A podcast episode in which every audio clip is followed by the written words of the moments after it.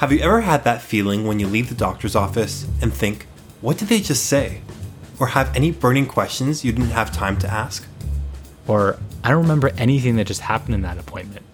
Or even, were they speaking my language? Yeah, us too. That's where we come in. We're the podcast dedicated to helping you understand what your doctor said about that thing you saw your doctor for in the first place. We understand it can be an information overload. We're here to help. I'm Dr. Josh Fletcher, a family medicine resident at North York General Hospital in Toronto. And I'm Jake Bloom, the person who doesn't know what's happening at the doctor's office. Welcome to Doctor Dictionary.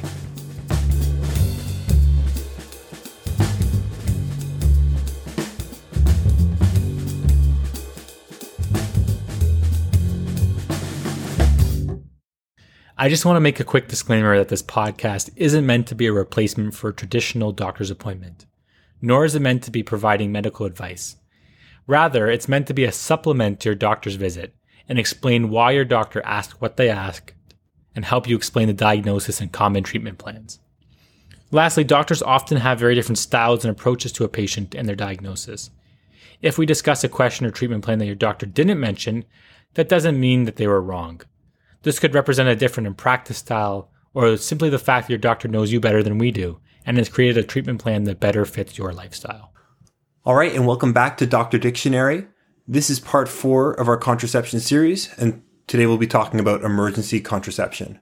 So, in the first few episodes, we spoke about the generals of contraception. The second episode, we covered hormonal contraception, and the third was about non hormonal contraception methods. Now, Josh, just so I understand, what is the actual emergency you are referring to? There are methods of contraception that you can use after having unprotected sex when no methods of contraception were used. And you can use these methods after the fact to avoid getting pregnant.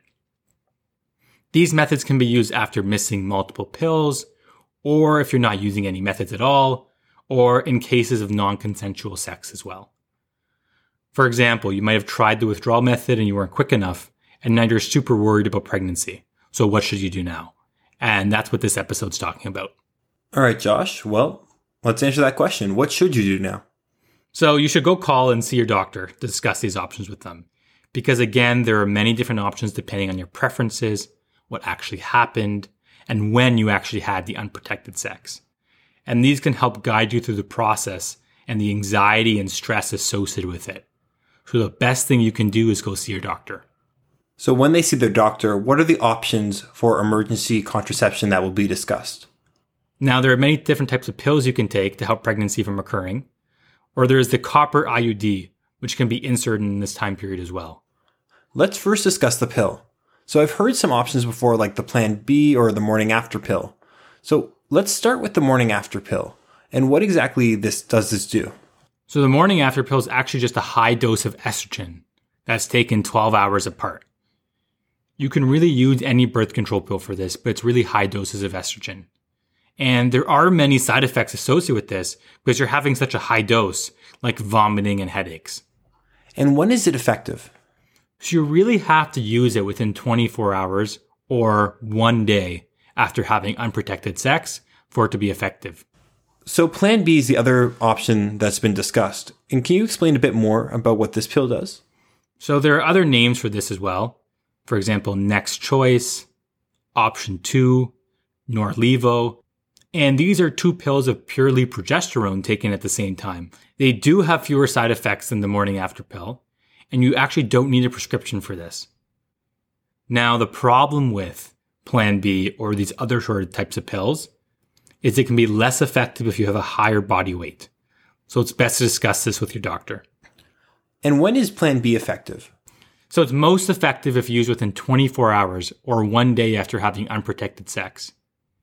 It can be used longer than this, but preferably not. So there's one other pill that your doctor may mention uh, for, as an option for emergency contraception called Ella. Can you explain a bit about what this does? So, this is another medication that works to affect how certain hormones in the body function. Now, unlike Plan B in the morning after pill, this one is effective when used up to five days after unplanned sex, but again, like the other options, is best used right away. Now, there are downsides to this method. Could you explain what those are? So it can be more expensive than other options. And if you're normally on the patch, the pill, or the ring, it can interrupt these hormones. So you have to act like you're restarting them and use a second method of contraception for another seven days, like condoms, after using Ella. The last option you mentioned is the copper IUD. And when would this be used? So this can be placed up to seven days after having unprotected sex to prevent pregnancy. And it's the most effective method of emergency contraception as well.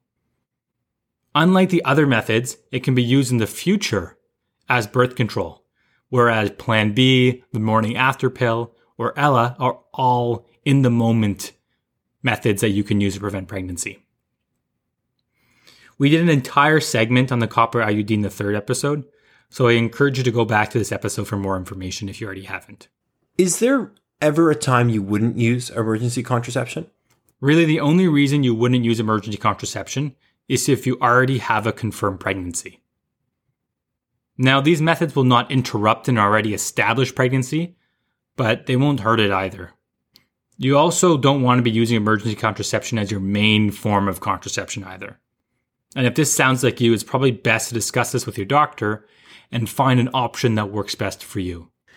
Is there anything else that our listeners should know about emergency contraception? So, these can be very stressful or traumatic experiences and times for you. And it's really important to see your doctor and reach out to get the help that you need beyond contraception.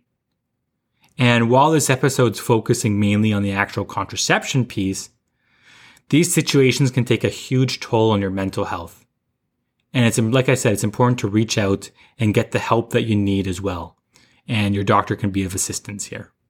And finally, where can I go for more information on these topics?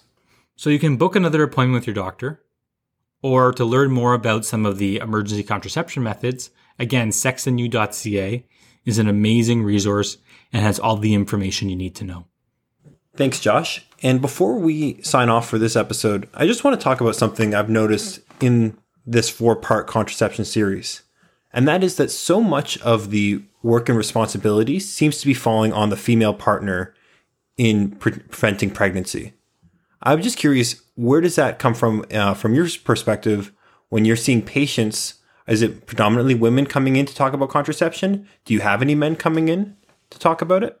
You're right. Now there should be some there should be some responsibility on the man, especially for the non hormonal contraception methods like we were talking about in the third episode.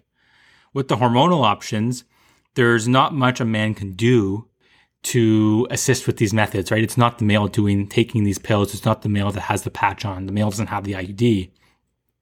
But with the non-hormonal options, there really should be a responsibility on the male counterpart to have those options available, to have a condom present, not only for contraception, but for sexually transmitted diseases.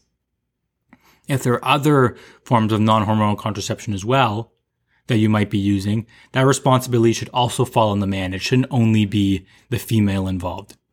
For sure. And as always, if you have any questions for us, email us at the doctor dictionary at gmail.com or tweet us at the doctor dictionary. I'd like to thank Dr. David Eisen, Chief of Family Medicine at North York General Hospital in Toronto, for peer reviewing this episode, as well as Nick and John Bragagnolo for recording the original music. Thanks for listening to our series on contraception, and we'll see you in our next episode.